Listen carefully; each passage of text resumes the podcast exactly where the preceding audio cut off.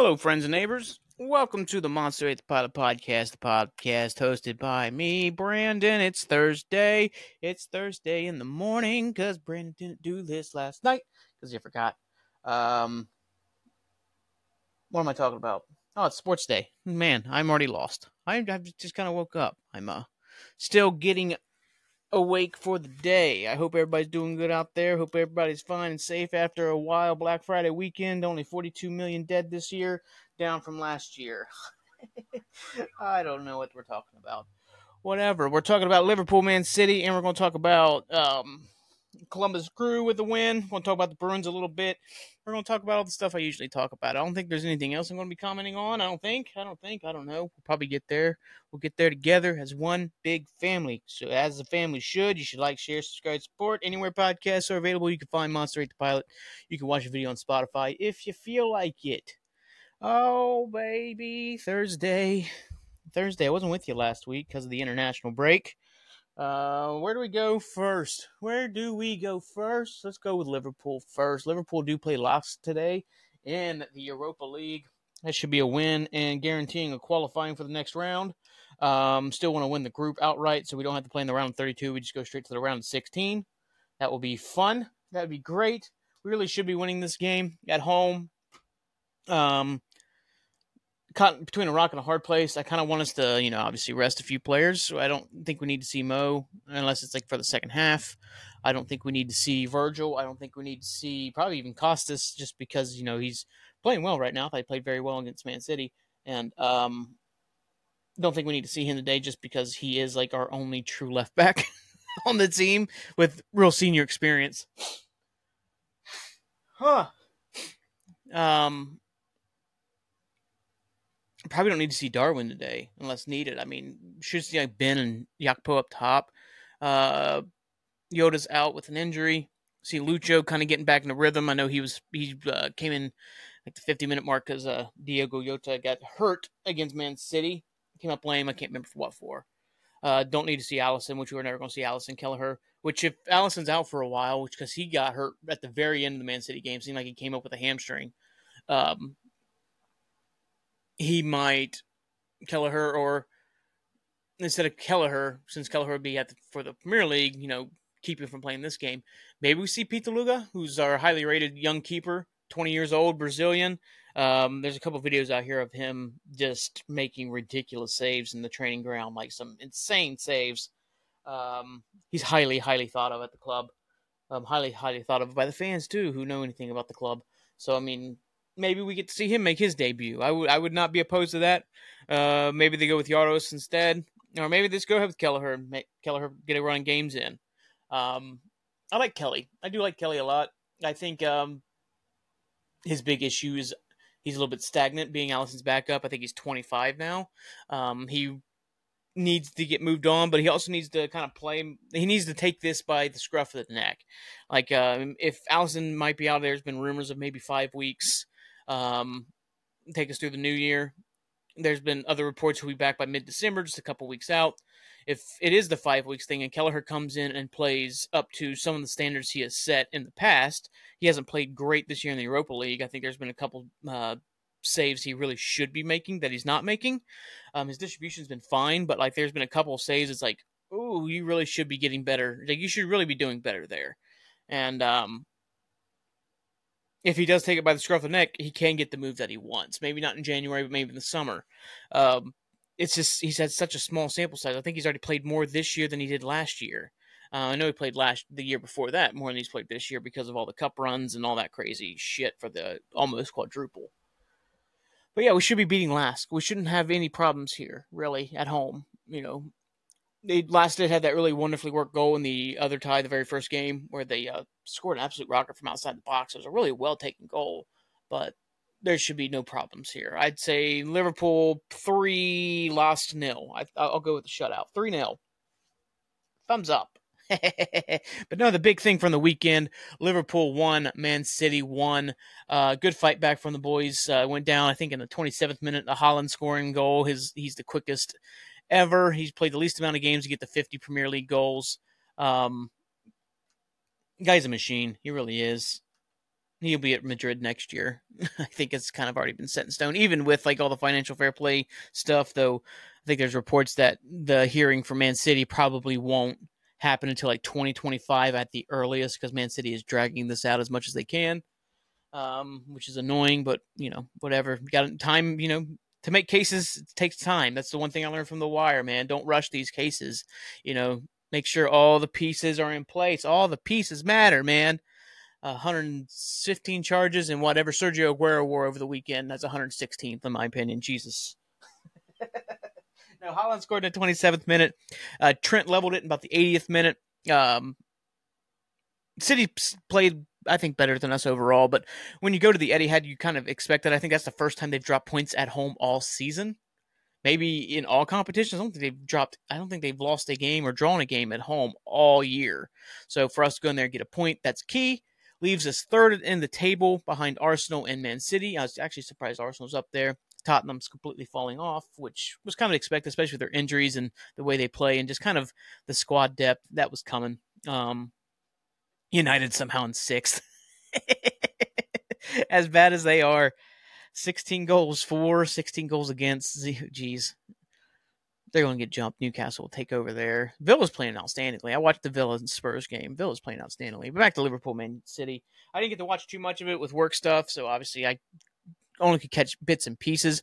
I thought Trent was our best player. Um, he seems always step up in these moments. There's games where we need him, and he does show up. I know sometimes I'm pretty critical of Trent because um, I think it's also the standards he sets in terms of being just phenomenal player that he is that sometimes it's like he switches off or he doesn't give his 100% effort and that bothers me but at the same time i mean you can't deny the talent that the kid has. The goal he scored it's a great run by Gakpo off the ball to clear the space. Ball comes in from mo and um, right foot. Ederson has no chance. Boom bottom corner it's a really well taken goal to get the ball, to take the ball the way he does and get it into a shooting position as quickly as he does, so fluidly as he does, is so impressive. That's the one thing I love about watching the world class like top football is that it's just like there's stuff they do like how are they able to compute it that quickly and make everything just seem so effortless? Like as much as I hate Luis Suarez, I will always go back to that goal he scored against Newcastle. Enrique up over the top where he's like looking over his left shoulder, looking back over his shoulder, takes the ball off his chest down to his foot and and it's all one fluid motion within like a half a second. He takes it down off his chest to his right foot, rounds the keeper, like so his touch off his right foot is to round the keeper, and then this like taps it in from the left foot. It's one of the most incredible goals, and I don't think it's ever appreciated enough. It's just in incredible that his mind computed that so quickly and the awareness he has of that the keepers rushing him. By the way, he's got Coloccini on his back. It's not like he's like free. Coloccini's on his back, and he's able to take it off his chest perfectly to his foot to another perfect touch around the keeper, and then slots it home with his left. It's one of the most incredible goals. As much as I hate Suarez, in terms of footballing, he's the most incredible player I've ever watched. Like me most incredible player like that's ever played for Liverpool and in my mind played in the Premier League since I've watched like just the unbelievable next level talent that he really was. Like, I think a lot of people underrate his actual skills because of obviously all the bullshit around him, the stupid racism stuff, the stupid biting stuff like a fucking child, the rat bastard that he is. Um, that some people underappreciate just how much more talented he was than the rest of the league. Some people try to compare Hazard, who Hazard was phenomenal in his day, uh, but he's nowhere close to what Suarez was. Like, I'm trying to think. There's only a few players like Ronaldo. Obviously, when he played at Man United, even then he wasn't quite the world beater that he became. He did have like one year where he started showing that, but then he was off to Madrid. Um, so he became the Ronaldo that everybody knows at Madrid. Um, Henry, but that was before my time. He's like when you watch highlights, you're like, holy shit, this guy is so much better than everybody else. Uh, John Barnes would be the same way when you just watch. You're like, oh my god, how is this guy allowed to play amongst these people? Because he's too he's too good for them. and these are the best of the best. Like, uh, now to go into Etihad and get a win, it's uh, great, great goal from Trent. Uh, need to spring forward. Darwin and Pep got into it after the game. The reports are it's over uh, Pep celebrating in Costa's face last year on the sidelines. We scored a goal as like Costa's come back from warming up and he gets right in like Costa's face and like is celebrating because like Pep's a fucking child. and he's like so desperate to beat us all the time because we are like like no matter what, even if like Arsenal's second, like Liverpool means beating Liverpool means much more to him. It's also um he called out his fans because once again the Etihad was the empty head. Like you know they they probably were full, but there was like large spells of the game where it was completely quiet because they have no atmosphere because they're not a real historical club. They are a kind of a still a vanity club in a lot of ways. Like uh, not to be like I'm not trying to like uh, take the piss out of them or anything like that. What they've done on the field is incredible. What they've done behind the scenes not so incredible. Um, but they haven't really built a passionate like diehard fan base. They still have like the guys who uh, followed the team way back when they were shit and before all the oil money came in. They have those guys, but they weren't that big of a club before the oil money. They were, you know, a team that was probably in that same realm of like uh let's see who's in this realm now. I mean, they were smaller than Aston Villa. They were smaller than Everton. They were smaller than um God, I'm trying to think. They were smaller than Blackburn. They're probably on the same level like a Norwich, maybe. Like uh Norwich has a lot of like really high uh, profile fans. Like I think like uh oh shoot Hugh Jackman. I think like the Queen was like a fan of Norwich. I can't remember. There's like quite a few fans of Norwich. Like oh wow, they have quite a few celebrity fans. Um, probably in that realm, maybe. I don't know. I'd have to look into the history a little bit more. Smaller than Nottingham Forest. Smaller than Leeds. Um,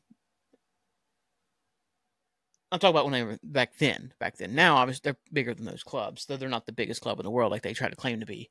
Um, where am I going with this? Taking the piss out of Man City here. Oh, Pep was calling out the fans like so quiet. He's like he wanted a better atmosphere in the in the stadium, and that's been like his thing. Is like uh, he kind of always uses Liverpool as an example sometimes of like you know atmospheres and like just how wonderful it is at Anfield, and like the atmosphere and how it always feels. And it's like um, yeah, he he really wants to be us, but because of all the money bullshit behind the scenes, they'll never be us because that's the one thing that's been most impressed about this Liverpool run under Klopp is that we have played by every single rule imaginable, and we have competed with a team that it really does seem like did not play by any of the rules.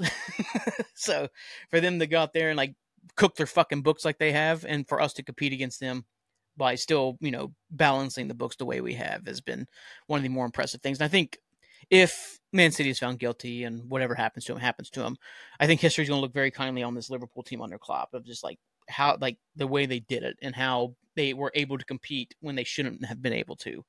Because really, without us, Man City has like coasted to like eight straight Premier Leagues or whatever at this point now. If we didn't win ours, like, and they would have won them by I think fifteen points each or something crazy, just insane. Except for like last year's, like they just would have dominated and just won every single one. Nobody would have been close. Like it's just we were needed. we were very much needed in this time. Uh, but whatever. This put us in a good position heading into the rest of the season, heading into the winter part of the season where we start getting to the festive period where we start the games start piling up. Excuse me. Who do we have? Uh, we have Fulham at the weekend. Fulham will be a tough game, though they are in 14th. They're in that weird spot of like not in trouble at all because the teams below them are so bad. Luton got a big win. I'm happy about that. I hope Luton gets to stay up. Um, so we still have Sheffield, Everton, and Burnley in the uh, the relegation spots. Who Burn Burnley lost to Bournemouth? Like Bournemouth might be safe now with twelve. it's ridiculous to think of how bad some of these teams are. Everton's still sitting in nineteenth. They, I really thought they would come out and give Manchester United like a good like lashing after everything and how excited the crowd was. Then Garnacho scores, what truly was a really great goal. If Pickford had normal size arms, he probably saves it. But you know, Jordan Pickford sucks, so that's his problem. Um, yeah, they got beat. It's like three 0 or something like that. It was like they barely put a foot in the game because they're Everton and their players don't give a shit. They're probably on wages, and that's the other thing with Everton. If they do go down, like if these, they're they're in trouble, more trouble than I think I initially gave them credit for. If they get the ten or twelve point ban, obviously they have to fight it. Um, I know some people think it's a uh, overstretch here because after everything was calculated, because Everton they took uh, lost like 300 some million when over a three year period when they should only you're only allowed to lose like 105 if I'm thinking correctly. Um, they lost like 300 some, but they calculated uh, COVID into that and took money like you know obviously lost money due to COVID. Everybody lost money due to COVID. Um, due to the war in Ukraine, they had Russian sponsors that are no longer their sponsors, so they lost money there. So they calculated all that, and I guess they really like if they took all those calculations, they still lost like 130 million. So they still lost more than they're allowed to uh, lose over a three year period. So that's where the 10 point ban came in. They feel that's disproportionate. Obviously, they're mad. They have to be mad because they said, "Oh yeah, that's fine." Um, the cases by Southampton, I think Burnley and Leeds against Everton because those teams have been relegated in those years that Everton deemed to be financially cheating. Um, since those teams were relegated, they are suing Everton for loss of uh, earnings. So I, I, think all of them have put three hundred million dollars on it. So if, or it's up to three hundred million dollars as well. So if Everton loses those cases, they go into what's called administration, basically bankruptcy, and they'll lose another ten points. And if they do that, I don't think they stay up. Like I think they can. Yeah, I mean they might. They'd be at what negative six at that point. Whew they might still have a chance. How bad, like, kind of Luton, Sheffield, and Burnley are, they might still have a chance to stay up if they lost 10 more points. oh, man. Um, I don't know how she got the financial fair play, but whatever. Uh, yeah, but oh, the Manchester United game, they they, they had no heart or desire to do anything in that game. Which Garnacho's like wonder goal came within like the third minute, so that kind of sucked the air out of the place. But I really thought they would give him a good run. They did not. Um, I know in the Champions League, United fucking lost or not lost. They uh, gave away a two goal lead again to Galatasaray. Um, Onana is so bad in goal. Like they thought he was the answer. They thought he was the answer, and he's so awful. Both free kick goals from Ziyech like have no business going in. Like the first one, he just gambles on tr- thinking he's going to the near post and he gets wrong footed.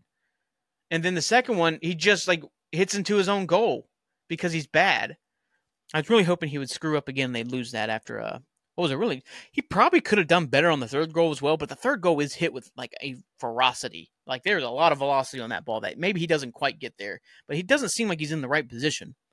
Um, I don't know. It's just like the quick like kind of recap I saw. I didn't like watch the game or didn't watch uh like extended highlights. I just saw like the goal. I'm like, shouldn't he have been like closer to his near post on that one anyway? But whatever.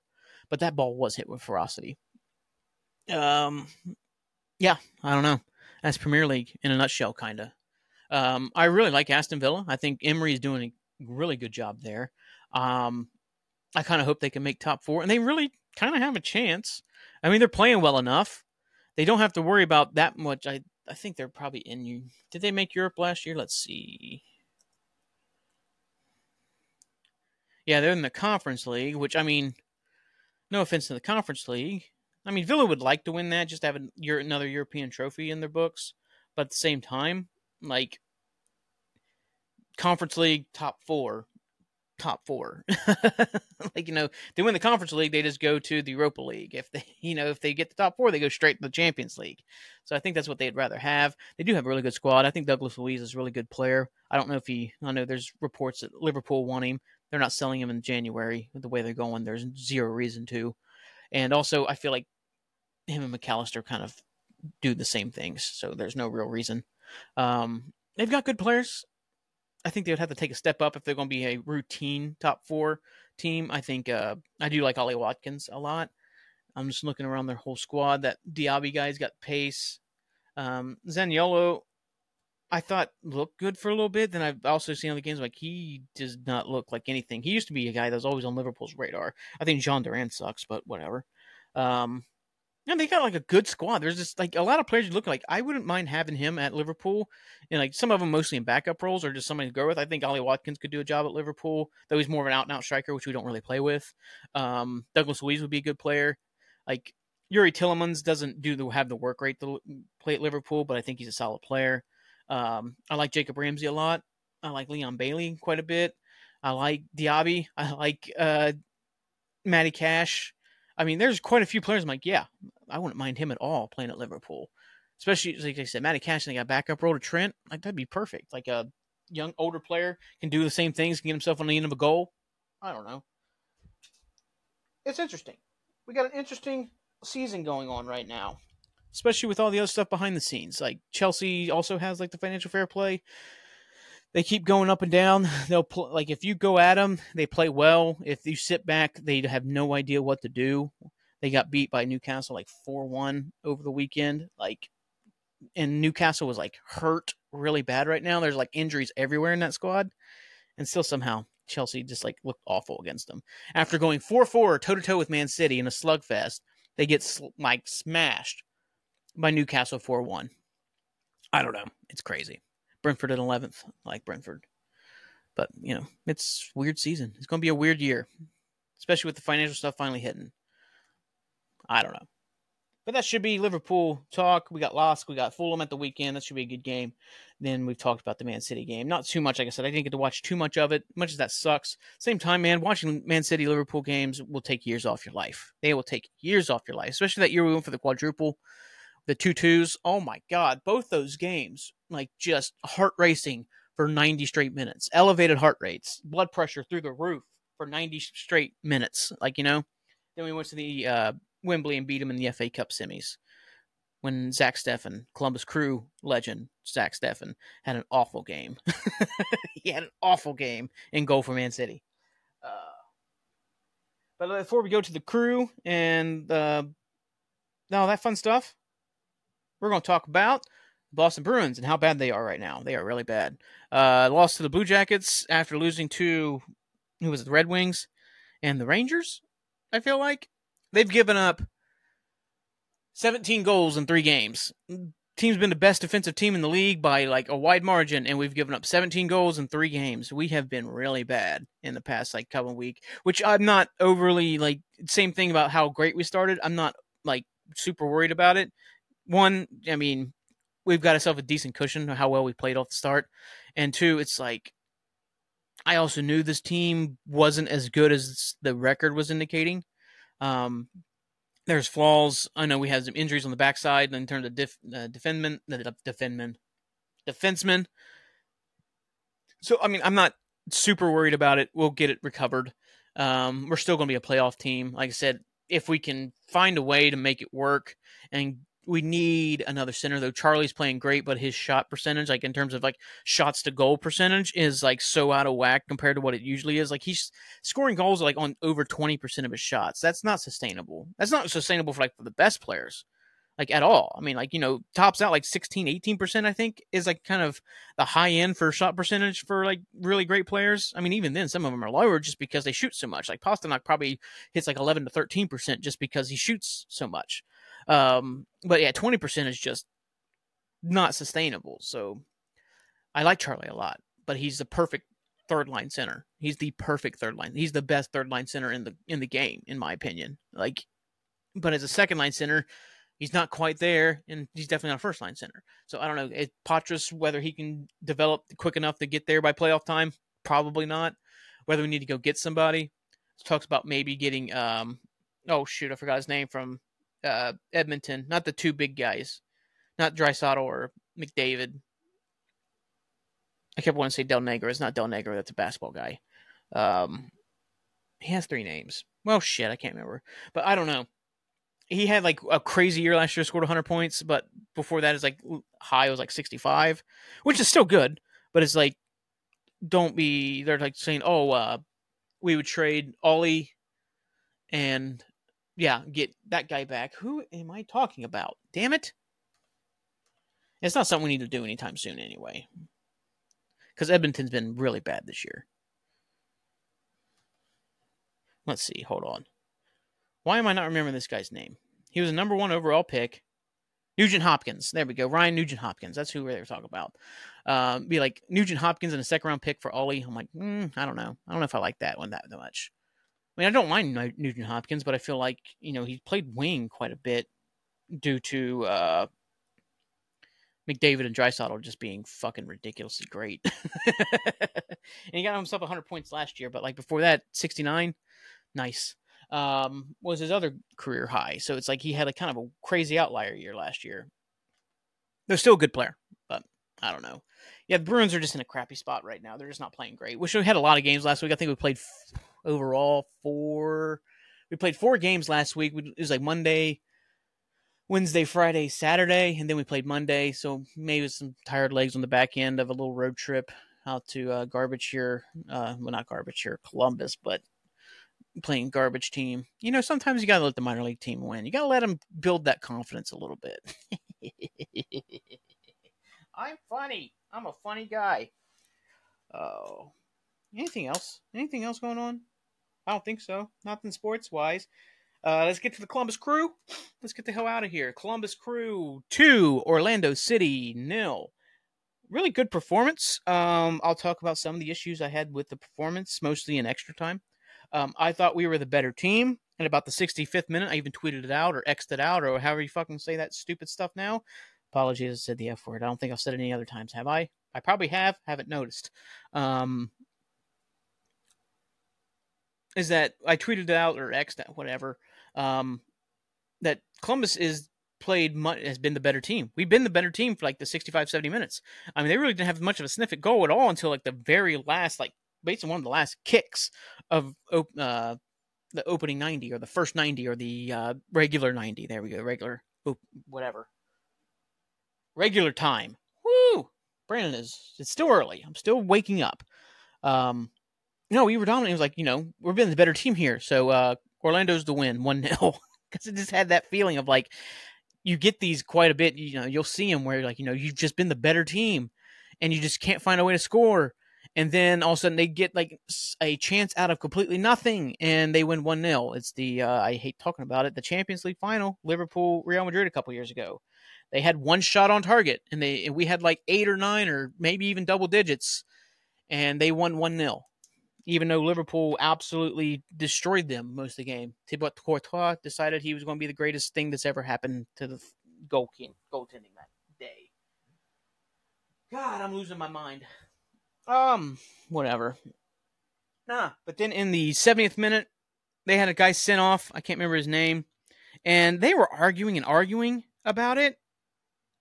Like they were like kept pointing at the screen, and the screen was not helping them. It was obviously a foul and obviously a second yellow. They weren't arguing the second yellow red. They're arguing a tackle by Aidan up on the edge of the box on our end, in our defensive half.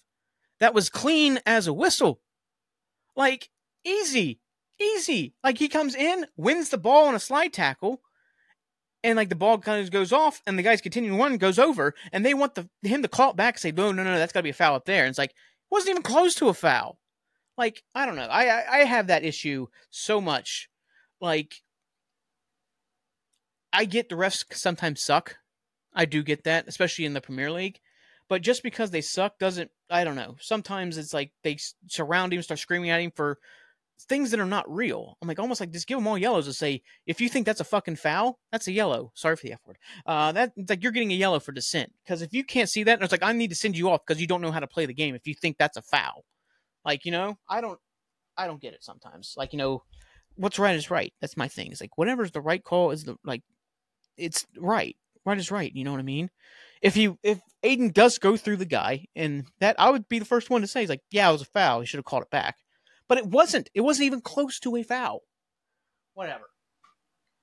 I was a little disappointed with our play after we went up 10 men. Um, I thought Willie, Big Willie style, his issue, what he did not, he decided to make the changes at the end of uh, regular time he should have been bringing on in the 80th minute. That's when Ramirez should have came on. That's when Zawadzki should have came on, and that's probably when Gressel could have came on. Gressel didn't up playing, man. Gressel's kind of falling off here, uh, mostly because Farsi's playing very well. I thought Farsi played great. Most of the team played great. I thought this was Camacho's best game as a Columbus Crew player.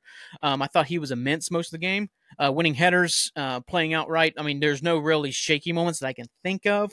Um, Yaw was getting exhausted towards the end of this game. He should have been off earlier. Um, some lazy passing in extra time, but yeah. Uh, no, we should have been bringing in Ramirez for his size. We should have been bringing in Zawadzki for his athleticism, his ability to get up and win headers, especially on set pieces. Our set pieces were horrible. That was the only negative all game was our set pieces, like corners and all that, were awful. They were really bad. It was wasn't quite as it, no, it was even worse than earlier in the year when Lucas would just hit back post uh, corners and they would fly all the way across the box and nobody would be there at all. And it's like didn't have a chance. Like they're worse than that. That's how bad our corners were this week. Does nothing work like properly. Too many short corners.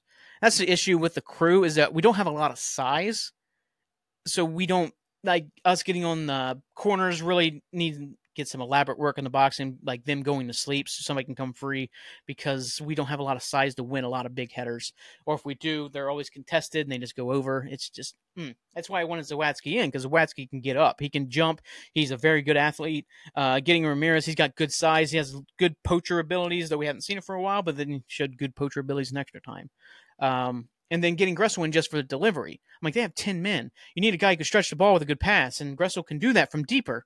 Um, and then you can have Ramirez kind of latching on to something or getting on there. We never drove the byline. That was also my other issue, is that they basically just took all 10 men and just sat back behind the ball and was hoping they can get through the rest of the game, then get through extra time and get the penalties. Because, I mean, they could not really push forward at all.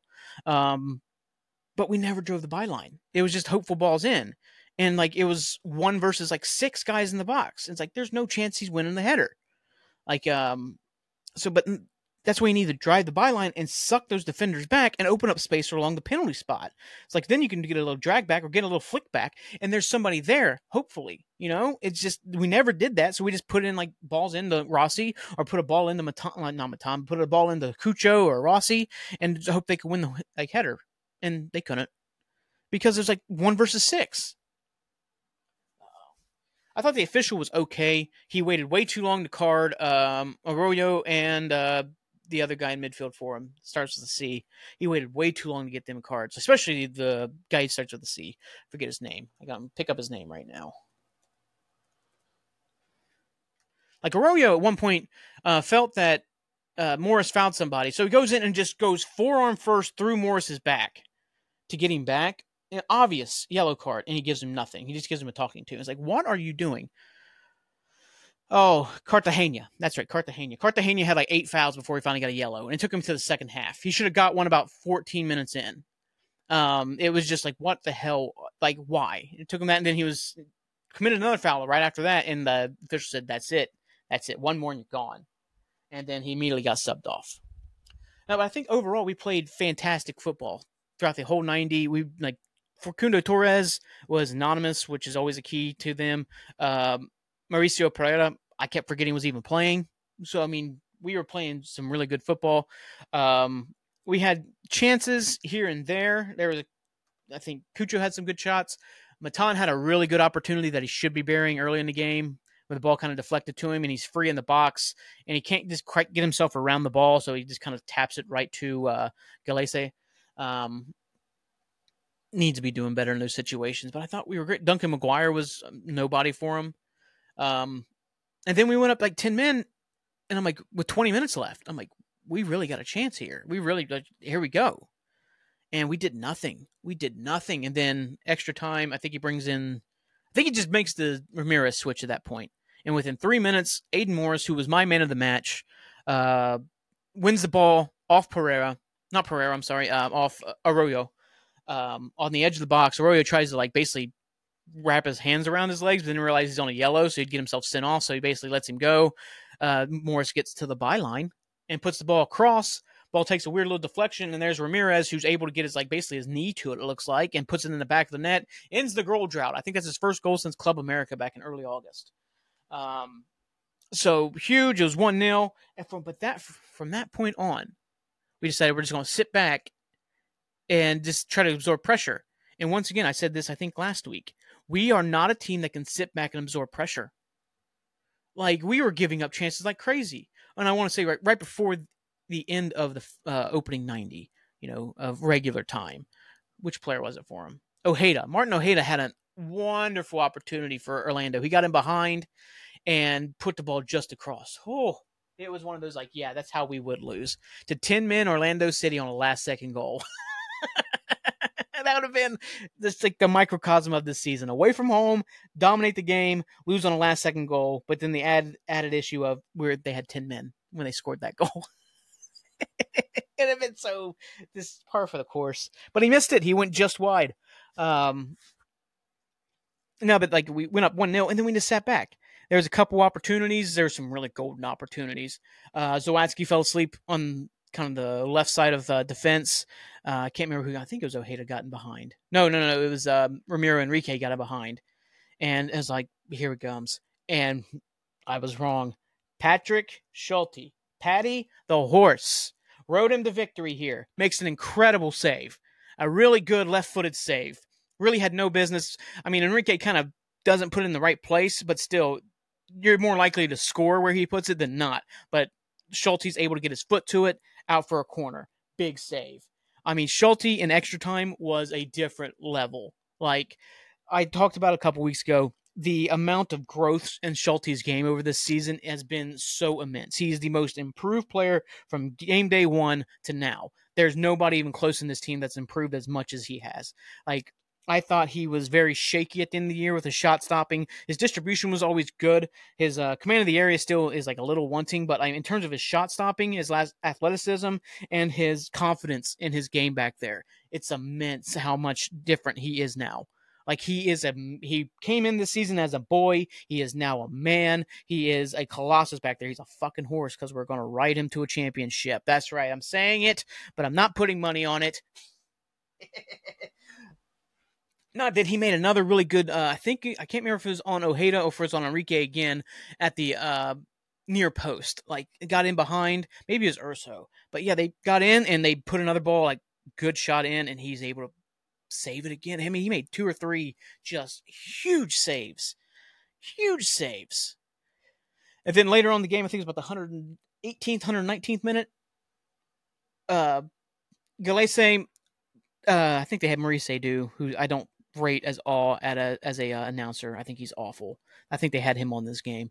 Um, he thought it was okay that Gallese was playing the halfway line when there's like three or four minutes left in the game when there's no reason for him to be that far out of the box. Ball comes out.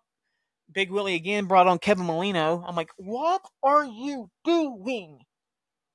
It's different when we're up 4 2 against Atlanta and you're bringing him for like 30 seconds.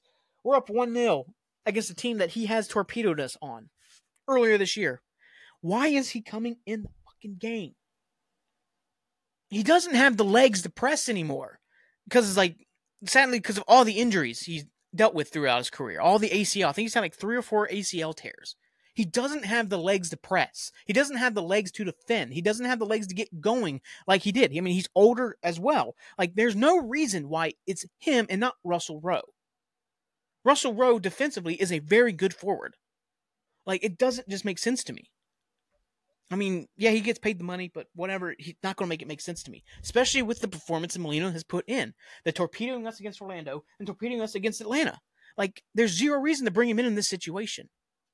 And I think they got a chance right after he came on, but we dealt with it because obviously Patrick Schulte is a fucking beast. My bad. No, he deserved that F word. He deserved to be called an effing beast. Yeah.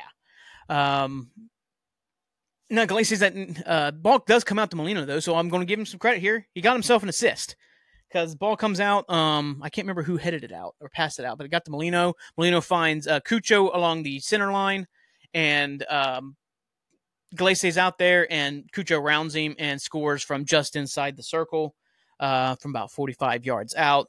2 0, game over. It was wonderful. Uh, excellent stuff excellent, excellent, excellent. I still don't think Gleason needed to be that far out of this goal. He's like, well, you know, you're chasing the game. I'm like, yeah, but now you just killed the chances by being that far out of the goal for no reason. You don't need to be that far out of the goal in the 119th minute. It'd be one thing if it was a corner and they'd already sent him up. But no, it was just like regular play. He was that far out of his net. He's near the halfway line. It's like you just ruined your team's chance of getting back into the game. At 2 0, I would understand that. But it's 1 0 and you're the team that's been carving out chances in the second, like in this whole extra time period. But whatever, you know, I'm just a more smart man than Maurice Edu. And yes, I just said more smart man. uh, shoot. Uh, and then later in the night, Cincinnati beat Philadelphia 1 0 with a 92nd minute goal from Mosquera. Um, I have no idea what Philadelphia was doing defensively nobody tracked him into the box. And it was just like a little floated ball in that they had, and he's just like on the six yard line with nobody around him. And it's like, what the hell? Like, I'm not sure which center back didn't do his job, but they really flubbed up there. And he put it away 1 0. So that sets up. Hell is real. Saturday at 6 o'clock. Brandon will be sick at work about 4 o'clock and have to go home early.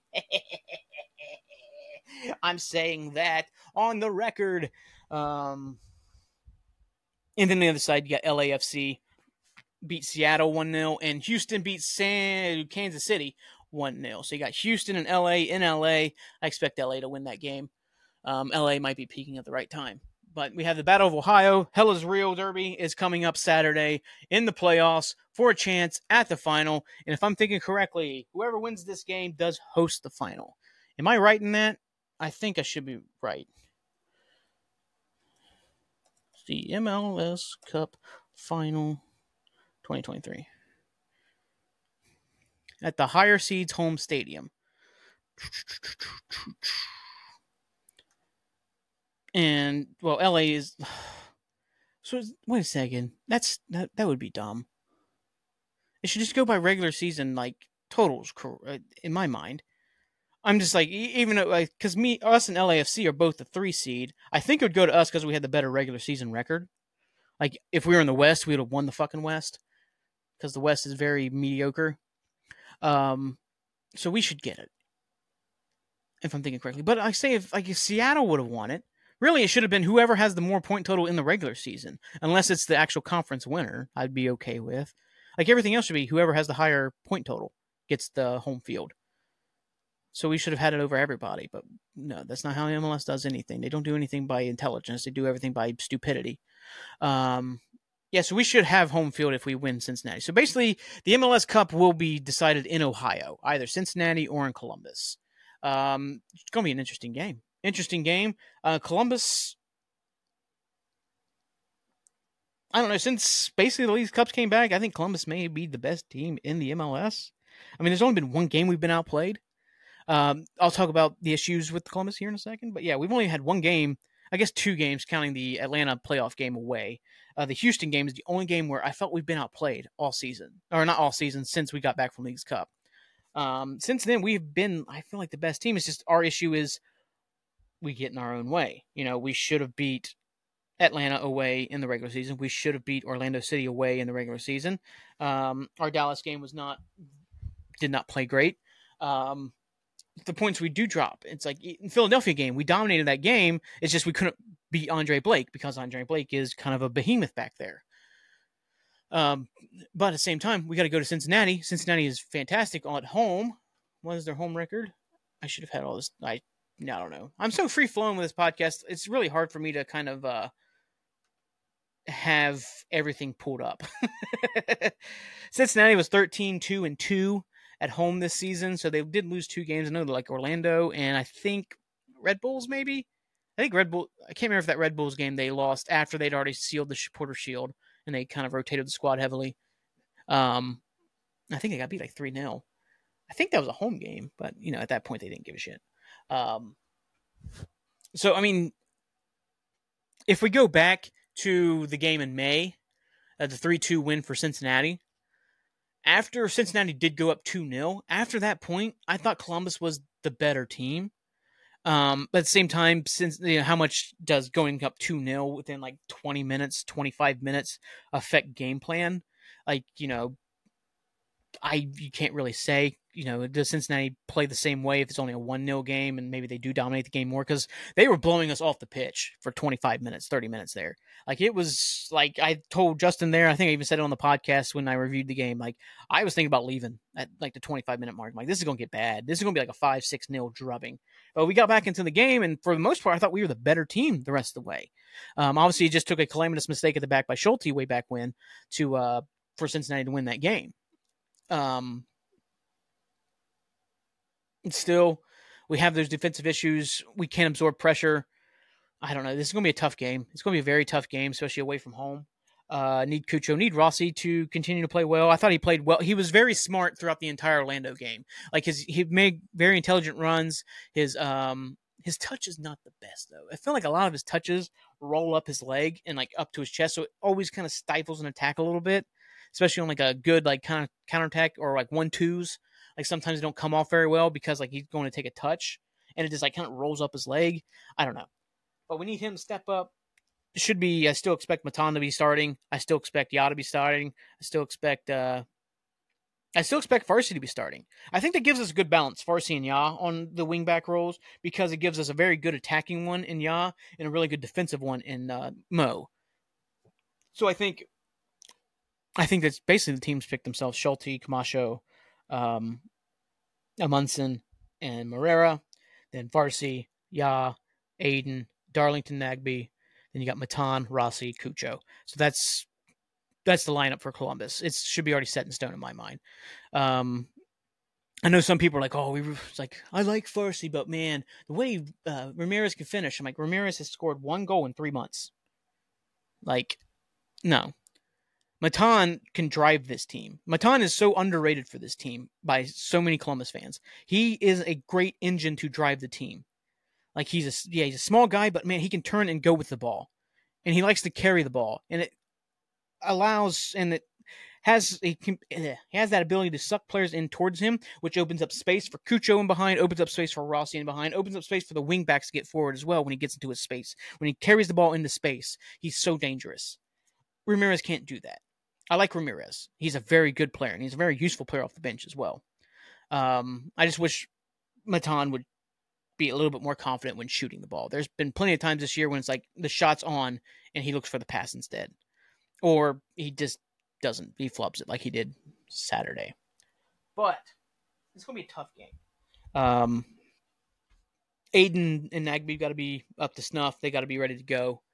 Um, Miazga is out for Cincinnati. I think he's got a suspension going on. Um, that is huge. He was named like in the I think he was named defensive player of the year. I know he's in the team of the year. It was um, Acosta was named MVP, which was not surprising at all. I've made like kind of the thoughts like yeah he's the MVP, but best player still Thiago Almada. Um, I, expect, I expect like Thiago Almada, Facundo Torres.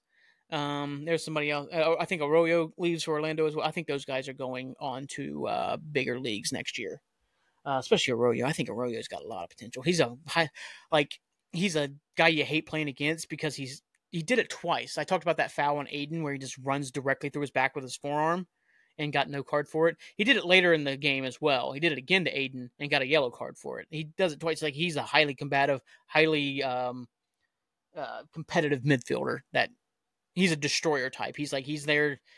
He's probably going to get himself suspended quite a few times. That's, one thing he's got to be able to tone back aggression when need be. But I could see him playing for a really good club. Like he'd be great at Atletico Madrid or something like that, who's just there to really dirty up the game. Um, I think Torres, you can see his talent quite a bit. He's got good pace, good. I think where where are we going with this? And like I said, Thiago Almada, he could play for just about anybody. I think he'll eventually play for just about anybody. He's still only 22. He'll probably get like a year, like a mid-table Spain side, or maybe uh, maybe he goes to Italy. I don't know then he'll probably get like a good. He'll probably play very well there, and then get a big move. Whatever. What am I talking about? Anyway, let's get back to previewing this game. Miazga's out. Costa one MVP. Um, if it depends on how they want to play. If Cincinnati wants to sit back and to soak up pressure from us and let us just have the ball, I think that's good for us. Like I said, that's what they did when they went up 2 0 against us in their home game earlier this year. And, you know, we got ourselves back in that game. And like I said, the calamitous mistake cost us the game. Like a mistake that's not usual, a very unusual mistake happened. Um, then in our home game, we played them off the pitch because they sat back and let us keep the ball for most of the games, and they couldn't get themselves going into a rhythm. That was still early in the Boupendza, uh, Vazquez, Acosta era. I think Boupendza's gotten better. I don't know. I haven't really checked. I don't really care that much. But this is going to be a fun game. It's going to be a great atmosphere. I expect it to be a hellacious atmosphere. I won't be there. I got to work, and I'm not driving to Cincinnati on like that. I, I just don't feel like doing that. If it was a home game, that'd have been cool. That's why I was hoping Philadelphia would win because I, I just wanted more home games.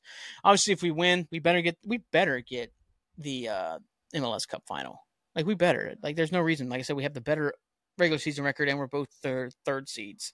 So makes no sense. I think we're playing well. I want to see how much that overall performance Orlando with actually getting a result at the end of it uh, maybe drives this team forward.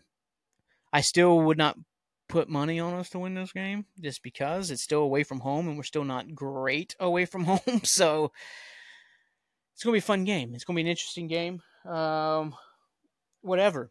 I don't know. I don't know if there's much else to say. I thought Aidan was immense this weekend. I think I said he's the man of the match. Uh, obviously, a big shout out to Patrick Schulte. I thought his performance in the extra time maybe warranted man of the match, but I thought Aidan just Aidan every single minute was just winning tackles everywhere. He wins the tackle that gets us the goal. He wins the tackle that gets their guy sent off. Schlegel. I should remember that because I remember Anthony Schlegel at Ohio State, linebacker, played uh, number 51. He was the kind of forgotten linebacker amongst, I think, he would have been the one with Carpenter and Hawk. Yeah. They had that three linebackers. He was the middle linebacker. He had Anthony Schlegel, Bobby Carpenter, and AJ Hawk as linebackers. Um, he was the forgotten one because the other two went in the first round. Though Bobby Carpenter busted, and AJ Hawk had a good career, and now he smokes cigars or something and talks to Pat McAfee. That's his job, I guess. Cigar smoker, Pat McAfee talker guy. It's a great job, I guess. I don't know. Whatever. Uh, but yeah, Aidan was just immense. Aidan is really, really good at this level. Um, like I said, I think he does have a ceiling. His ceiling in MLS is best MLS midfielder. But if he goes to like say like Spain or he probably goes to I would expect Italy, maybe Germany. Um, I don't know what his true ceiling is there because I think I've talked about it with Aidan. I'm not sure what he does great, like world class. Everything he does is really good. He's a good, he's a really good tackler. He's got a great engine. That's one thing he has, but a lot of guys have great engines. He's got a good shot. He's got good range of passing. He's got, you know, good technique. He's a good athlete. But he's not great at a lot of like things. And it's like, where does that put him?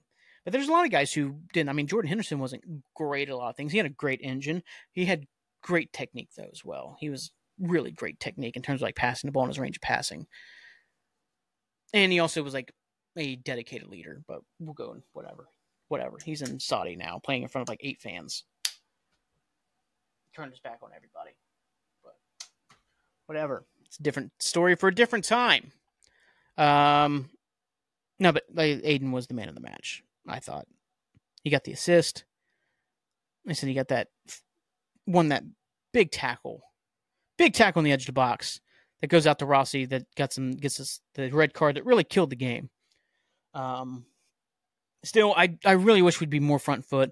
I know, like uh, they talk about we're coming back from like, like international break or something like that a couple months ago. I was like, oh, we're really going to focus on finishing games out, and it's like, are we doing a great job finishing games out? Because this seems like a recipe for us to give up a goal and really take all the momentum out of our attacking phase of play. Like, because we couldn't get on the ball against Orlando, and they're just passing the ball around us, and they create chances. They have 10 men, and they are creating really good chances against us just because they're outplaying us, because we're not. I don't know. It's just I'm not a big fan of us sitting back. I think we just need to be more front foot. I understand what they're saying. It's like we need to be able to protect leads a little bit more. There's ways to do that without completely stopping the way we play, because that's what it is. Like we get into these business. Okay, we need to protect the lead, and it's like okay to stop playing the way we play. And we're just going to sit back and we're going to try to low block, even though we don't have the personnel to play a low block the proper way. Like, we just don't. I mean, Nagbe and Morris, as much as they are really good, they are more eights. They aren't really sixes. They aren't like a double pivot defensive midfield. They're more of like almost like kind of deep lying playmakers in a lot of ways, or ball winning midfielders. They're like a little bit farther up in the field than like say the anchors or um, what's the other like a halfback or anything like that. They're not that deep. They sit up a little bit farther. So when they have to sit back deep, they're not great guys with size. I mean, they're not like six two or six three and can win headers like easy. I mean, they win their headers, but I'm like it's not their best positions to be sitting back that way. I mean, getting the ball up there, like kind of cutting off the attack before it gets dangerous. We're sitting back and letting trying to cut the attack off when the ball is coming into the box. That's a recipe for disaster. I don't know hopefully it doesn't come up this weekend, and hopefully it's an easy one 0 or two 0 win. Uh, it'd be great if we go out there and get like three goals in ten minutes and kill the game off, and never have to worry about anything, and uh, whatever. But whatever, man. It's probably not going to be that way. It's going to be a great game. It's going to be a very ferocious game. And uh, if you guys want to watch it, watch it on Apple TV. Thumbs up. Anyway, that should be sports talk for the evening. Thank you so much for listening, understanding all the fun stuff. If you like what you heard, spread a good word anywhere podcasts are available. You can find Monster 8 the Pilot. You can watch this video on Spotify if you're so inclined to. Um, I will be back Monday with some ketamine talk, uh, life talk, uh, what else talk? Lost Talk. I'll have two more episodes of the Lost Rewatch as I am fastly approaching the end of Lost. And we're coming up on the holiday season. I should have some songs this week as well to talk about. It's going to be a great show. So just make sure you hit smash that like button. Looking for a like spike, bro. God, I make myself sick sometimes when I say stuff like that. But whatever. Anyways, thank you so much again. Have a great rest of your day as you prep for the weekend. Sports Talk might be moving to Friday, but I don't know. I can't figure shit out. Anyway, peace out. Uh 10 4, Daddy O. Let's get the hell on out of here.